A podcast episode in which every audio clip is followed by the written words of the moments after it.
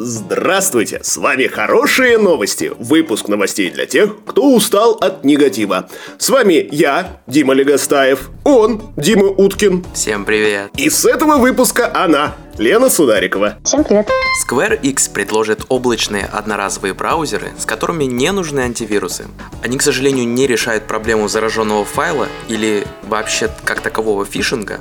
То есть можно все еще получить письмо с фишинговой ссылкой, сходить на него, ввести свои данные и навсегда их потерять вместе с аккаунтом но зато они явно усложняют фингерпринтинг, то есть распознавание каким-нибудь сайтом или программным обеспечением, что это конкретно ты. В моем случае Дима Уткин. Я определенным образом э, захожу на этот сайт в определенное время, определенно ввожу курсором, хожу по определенным ссылкам каждый раз по одним и тем же, и меня сайт узнает, даже если я не авторизовался в этот раз. Или во всяком случае может узнавать. С таким одноразовым браузером он будет узнавать гораздо хуже. Если кто кто-то заходит на сайты как Уткин, переходит по ссылкам как Уткин, скорее всего, это Уткин. Очень много тестирования в компаниях построено на подобной же технологии, но эти ребята явно научились э, здорово открывать браузер и закрывать его на каких-то там удаленных серверах. Возможно, стоит присмотреться, как делать так же, чтобы притянуть такой опыт в свою компанию и сделать все скриншотные тесты или просто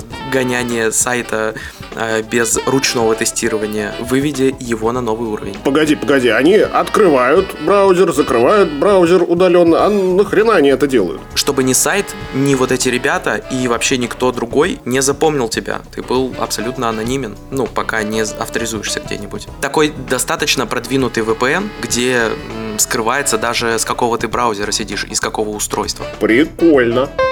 Наука неустанно делает жизнь людей лучше, и не только людей. Команда ученых э, из э, США и Великобритании научила домашних попугаев звонить друг другу по видеосвязи. Попугаи — это очень, вообще-то, социальные птицы, и когда они проводят время дома, но в отсутствии хозяина, то для них это довольно тяжело. Они переживают стрессовые разные реакции, выщипывают себе перья и так далее. И исследователи пытаются с этим справиться из Глазго, из Массачусетса. А, соответственно, научили попугаев инициировать видеочаты с другими попугаями, а также со своими хозяевами. Попугаи прекрасно освоили нажимать нажимание на кнопку и видеовызов.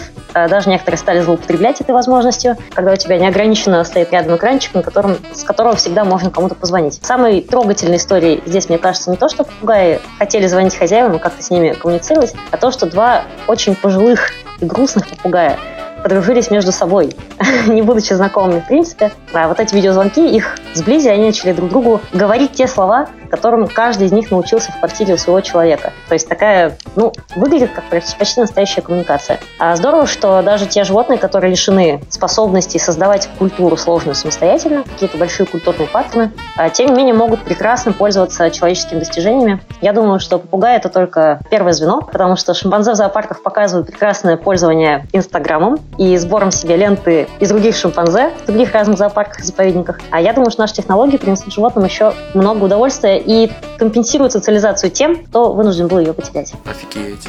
Боже мой, по-моему, это самая милая новость за сегодня. Я в свое время вешал попугайчику зеркальце специально вот для этих целей, чтобы он не скучал и не загнивал в буквальном смысле. Потому что попугайчики сначала грустнеют, а потом умирают. Это очень грустно выглядит. И называют прям буквально «попугай погрустнел». А тут ну, красивое решение вообще можно подружить других попугаев между собой. При этом, ну, выключать попугая тоже можно, ведь они между собой тоже постоянно общаются. И если заведешь два попугайчика, то они и летают вместе, и вообще кричат друг на друга. Это может раздражать, а тут ты такой хоп, отобрал у него это самое видеозвонок, и можешь хоть часик посидеть без криков. Но потом лучше отдать обратно. Осталось научить птичек э, использовать гарнитуру. Невероятный шаг в изучении человеческой ДНК. Антропологи и археологи наконец получили возможность выделять ДНК из артефактов, которые они находят на стоянках древнего человека. В принципе, ДНК древних людей антропологи исследуют только последние 20 с небольшим лет, во-первых, и во-вторых, каждое такое исследование требует потратить какое-то количество сделанной находки, некоторое количество костного материала. Текущее исследование, оно позволяет выделять ДНК из тех артефактов, которые хранятся в культурном слое, с которым люди много взаимодействовали. Это требует от ученых некоторой подготовки. А, нужно надеть перчатки, респиратор, брать волосы и так далее, чтобы не загрязнять ДНК древнего человека. А, естественно, объем этой ДНК невелик по сравнению с тем, что сохраняется в костях. Но современные методы генетики уже позволяют анализировать и эти количества незначительные, а, не тратя при этом никаких находок. Антропологи, археологи по всему миру ликуют, называют это невероятным шагом, фантастическим. В общем, антропологи высадились на Луне, только на самом деле на подвеске из кости оленя возрастом 20 тысяч лет высадились антропологи. Но, тем не менее, все очень довольны. А в чем суть метода? Они, ну, вот какой-то там древний человек потрогал рукой вот эту подвеску, потрогал грудью эту подвеску, умер, подвеска лежала на нем, и вот, ну, какие-то молекулы ДНК все равно остались, даже то, что оно присыпано землей было после этого. И сейчас умеют это собирать. А, да, сейчас умеют это собирать. Ну, в принципе, даже просто скульптурного слоя что-то можно выделить. Но а, то, что человек носил на теле, держал в руках, более прицельно набирает образец его ткани.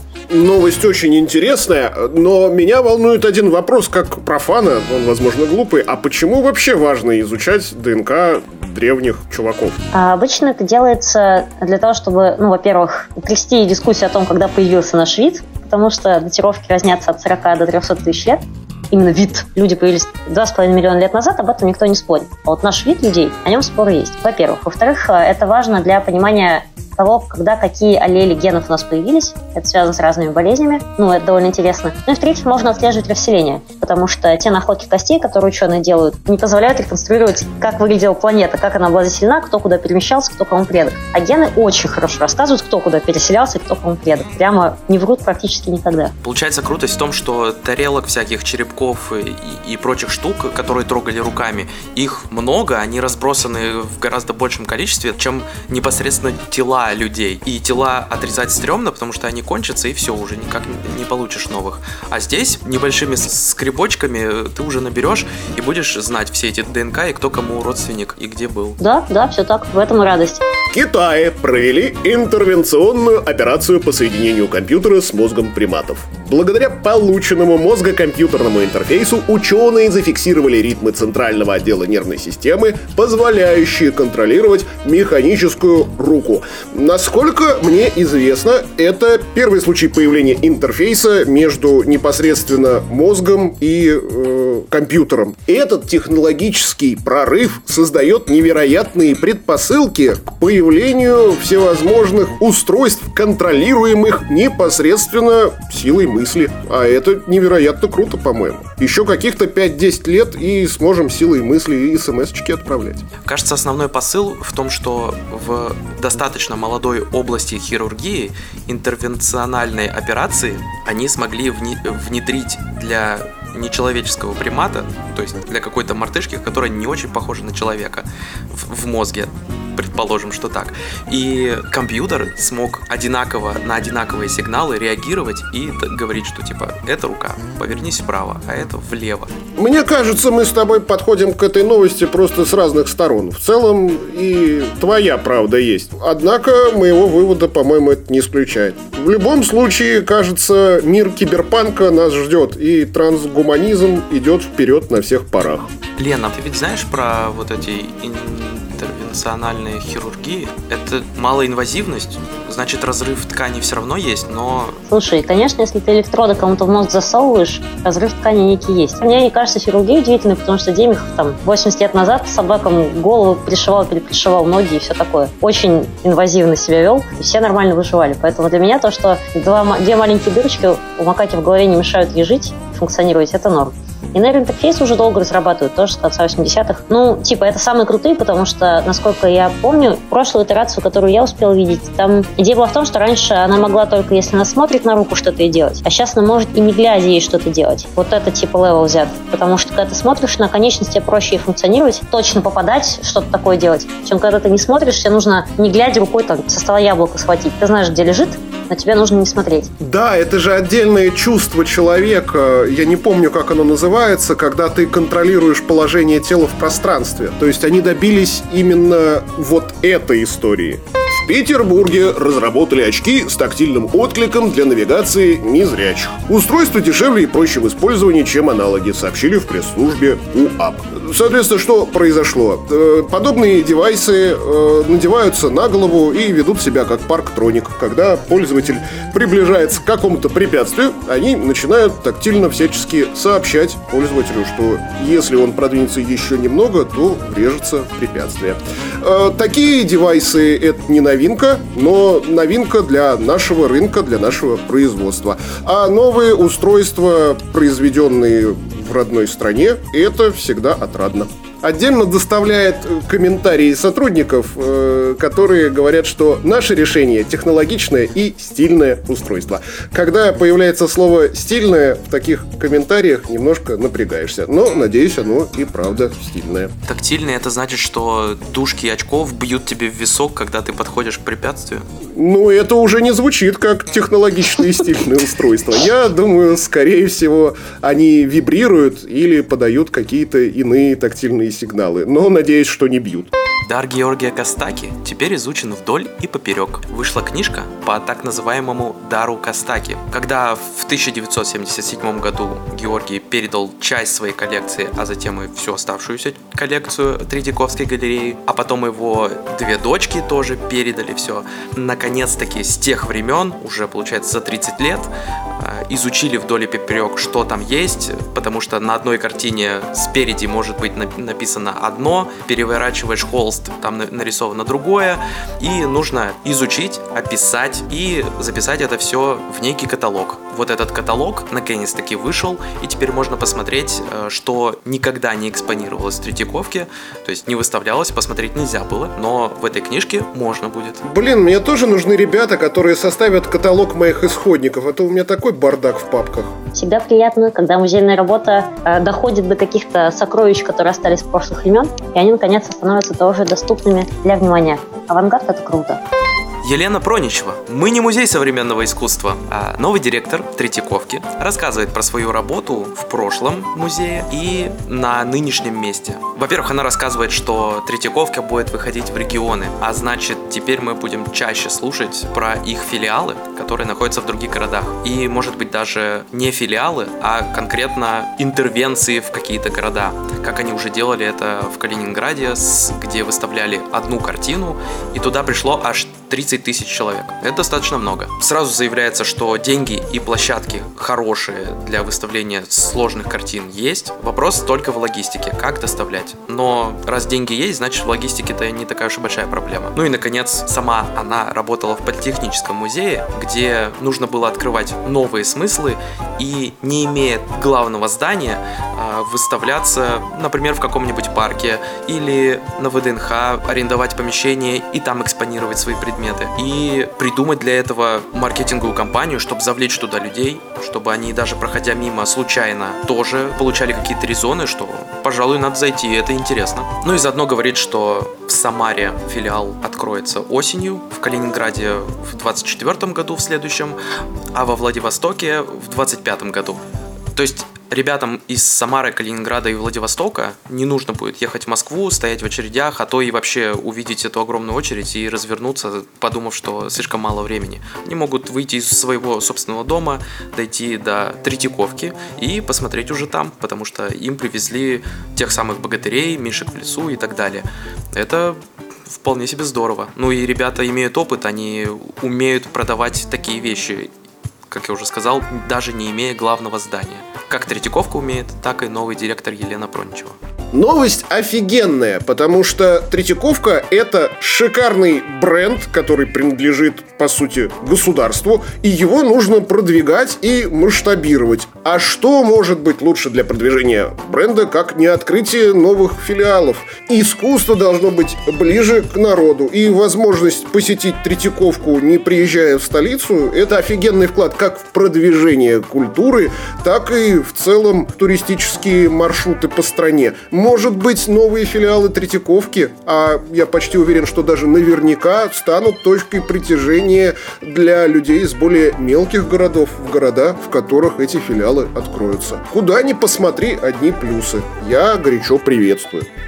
Как и всякий сотрудник музея, нынешний директор Третьяковки хотел бы, чтобы люди готовились к походу в музей и э, знакомились с тем, с чем они должны там встретиться и какую ценность эти картины в случае Третьяковки представляют. Ну вот здесь, с одной стороны, я, конечно, с ней согласен, а с другой стороны, мне кажется, они работали это музея. Хорошо знакомить э, людей с тем, на что они пришли смотреть. Не попытка ли это переложить подготовку с музея на зрителя?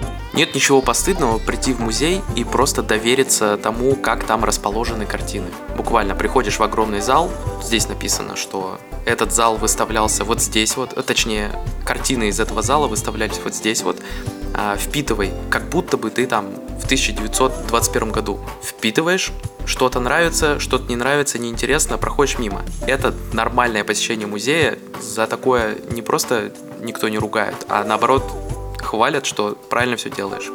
Микроволновки могут выручить астронавтов, которые оказываются на Луне. Состав Луны такой, что на полюсах есть некоторое количество воды. Ну, скорее всего, связано с тем, что когда-то Луна врезалась в Землю, и, вероятно, некоторое количество этого вещества на нее могло попасть еще в те благословенные времена больше 4 миллиардов лет назад. И эту воду, судя по всему, можно использовать для обеспечения нужд космонавтов. Сейчас их на Луне немного, можно сказать даже, что нет. Однако в рамках того, как человечество собирается осваивать космос, важно понимать, откуда воду вообще можно брать. И в частности, Луна — это хороший полигон э, для того, чтобы обкатать методику. Э, выяснилось, что буквально с помощью микроволн, тех же самых, которые люди используют у себя на кухнях, э, можно из материала, похожего на рыхлый снег, смешанный густо с песком, получить достаточно большое количество воды, пригодной для питья. Ну, скорее всего, ее придется пропускать через какие-то еще фильтры. А, однако здорово, что эту воду оказалось можно достать. Долгое время, долгое время разные способы нагревания они приводили только к появлению грязи. Как бы. То есть выпарить воду оттуда не получалось. А теперь есть такая возможность. А, и это дополнительный бонус, который ложится в копилочку того, как человечество, став на, на колеса киберпанка, сможет двигаться дальше космическое пространство а, и использовать воду а, в некотором смысле уже привычным для нас традиционным методом, но который оказался полезен и за пределами нашей планеты. Так надо, значит, огромную микроволновку еще с собой тащить в космос. Ну, у всего есть своя цена. Отличные новости для всех нелюбителей жары. Синоптик Тишковец опроверг прогнозы о самом жарком за 150 лет лете в Москве. Ну а для тех наших слушателей, кто все пропустил и не читал новости про погоду, некоторое время назад появились страшные прогнозы о том, что нас ждет роковое и жаркое лето в 23 году. Ну вот, синоптик Тишковец спешит нас успокоить и рассказать, что лето будет вполне себе обычное кофе полезны. А, еще одно исследование в копилочку исследований кофе и чая, как и любые практические вещества, которые человек может употребить, а, эти два напитка, они оказывают разнообразный эффект. Но я лично коллекционирую те новости, которые в копилочку, что они очень полезны, их надо пить побольше, в общем, это очень хорошо. Китайские ученые обнаружили, что употребление кофе и чая в районе двух-трех чашек каждого из них в день хорошо сказывается на здоровье сетчатки глаза и, соответственно, на остроте зрения. То есть те люди, которые интенсивно пьют чай и кофе, например, в ходе своего рабочего дня, а, имеют шанс немножко подольше сохранить зрение. Но если, конечно, нет каких-то дополнительных нагрузок на глаза, которые как бы кофе уже поправить не сможет. Если при прочих равных условиях а, немножко утолщается сетчатка, немножко дольше выдерживает человеческую жизнь и желание все рассматривать. А, интересно, что исследование проводилось на 35 тысячах участников. Это приятно, потому что многие исследования, связанные с человеческим здоровьем, они на довольно маленьких выборках проводятся. Я не знаю, насколько конкретно эти 35 тысяч статистически корректны, насколько по ним можно судить о людях на Земле вообще. В частности, это 35 тысяч граждан Китая с высокой вероятностью. Вот. Но, а, тем не менее, здорово, что эту выборку ее нормировали а, благодаря тому, что делали поправки на возраст, пол, доход семьи, курение, образование, индекс массы тела и куча других факторов. То есть это, на самом деле, такая толстенная, хорошо достаточно сделанная статья и увесистый камушек на мою любимую чашу весов. Что кофе полезно, давайте все его пить каждый день. Ну, в целом, 35 тысяч участников – это очень неплохая такая выборка, при даже если учитывая, что это китайцы, при полутора миллиардах или сколько их там уже. Э, это должна быть довольно точная статистическая работа, потому что по закону больших чисел, в принципе, и 4000 было бы уже достаточно для того, чтобы делать какие-то выводы. Мне понравилось, что не только выборка большая, что еще они ввели множество разных поправок, потому что это самое сложное исследовать эффект на, на человеке чего-нибудь. Люди очень разные, живут по очень разным правилам. Если на это не делать скидки, то может быть как с э, красным вином было, когда первые исследования 80-х показали, что кто пьет в день бокал красного вина, замечательно себя чувствует чувствуют. Но э, позже оказалось, что это обычно очень обеспеченные люди пьют этот бокал вина, у них кроме этого здоровое питание, хорошо с физическими нагрузками, все. Как бы они отградировали жизнь по стрессам. То есть Этот бокал вина был маркером положения человека, на самом деле. И не в нем польза. Польза в том, чтобы организовать себе такую жизнь, что бокал вина уже ничего не портит, только все украшает. Вот. здесь мне нравится, что как раз они максимально постарались учесть все расслаивающие факторы, ну, как могли. Наверное, совсем их нивелировать не получится, но хотя бы вот, максимально постараться получить правильные, правильные данные. А я бы, помимо этого, проверил бы, а на какие гранты проводилось данное исследование. Потому что подобные исследования, как правило, любят спонсировать, например, кофейные компании. А поэтому догадка могла быть, я не знаю точно, но могла быть подсказана кофейной компании. Вот вам кофе, проверяйте, на что он хорошо влияет. Нам бы продажи повысить. Доподлинно мне неизвестно, насколько это популярно в кофейном мире, но точно знаю, что табачные компании очень любят заказывать подобные исследования. Но это же не значит, что у тебя не утолщается сетчатка глаза. Она утолщается. Просто главное, как это исследование потом подавать. Оно у всех, например, утолщается. Ты не уточняешь, у кого не утолщается. Что если ты сидишь за компьютером и смотришь на него 8 часов в день, то ничего там кофе тебе не поможет. Совершенно точно, даже если грант был получен от кофейной компании, это не значит, что научная ценность работы ничтожна. Просто это один из путей, как они могли догадаться проверять влияние кофе на зрение, например. России нашли объяснение уникальным оптическим свойствам пировскитов. А, ну, во-первых, что такое пировскиты? Это перспективный полупроводниковый материал, который обладает замечательными свойствами по преобразованию световой энергии в прочие другие виды энергии. А, вот, соответственно, до этого момента было не очень понятно, каким образом они это делают, а вот теперь сделали шажок в сторону управления этим явлением. А это значит, что впереди нас ждут новые нанолазеры, поляризаторы, волноводы и другие, одним словом, оптические приборы. Это открытие серьезно продвинет как солнечную энергетику, так и все попутные истории. А прикол в том, что КПД улучшился, да? Или, например, луч прямее идет? Нет, прикол, прикол в том, что поняли, как эта штука работает, а значит смогут теперь ей управлять и делать из этого самого пировскита э, логические элементы, то есть всякие переключатели, маршрутизаторы и прочие приблуды. О, это очень удобно. А его много в мире? Это редкий материал или нет? Да, они искусственные. То есть они похожи по устройству на природный минерал пировскит, но в целом, судя по всему, их производят. То есть каким-то образом выращивают. Ну супер, значит их будет неограниченно много. Ну, в каком-то смысле. Стремиться неограниченно много. Вопрос лишь в сложности производства, потому что процессоры печатают на выращенных кристаллах и только на выращенных что нужно специального высокого уровня качества. Но сами процессоры при этом довольно дорогие. А здесь будут направлять свет, соответственно, это может быть э, какой-то лазер, а может быть, например, кабель световой передачи. Может быть, он и будет дорогой для человека обычного, но для как компании, например, Ростелекома, это будет устройство просто бесценное, ведь оно передает там терабайты в секунду на километры или тысячи километров за очень дешево. Россия отменила визы для граждан Грузии. Довольно неожиданный шаг, потому что по видимым признакам отношения с Грузией особо не теплели. Но, тем не менее, Россия снимает все ограничения для въезда граждан с территории Грузии на территорию России. А помимо этого восстанавливает перелеты. И вместе с этим туроператоры уже готовы открыть продажи на путевки в Грузию. Честно говоря, они их особо и не закрывали, просто путевки стали несколько дороже, а дорога в Грузию стала несколько длиннее. Ну, теперь, естественно, с открытием прямых перелетов дорога станет быстрее, а туры, соответственно, дешевле. По результатам опросов э, внутри Грузии 66% граждан одобрили данное явление. Так что Политические игрища оставим политикам, а сами порадуемся легкому пути в прекрасную страну. Получается, в Россию, да? Получается, в Россию. С вами были Дмитрий Легостаев, Дмитрий Уткин, Елена Сударикова. Подписывайтесь на нас ВКонтакте, Яндекс Музыке, Ютубе, Рутубе, Мэйве. Все ссылки будут ждать вас в описании. До новых встреч!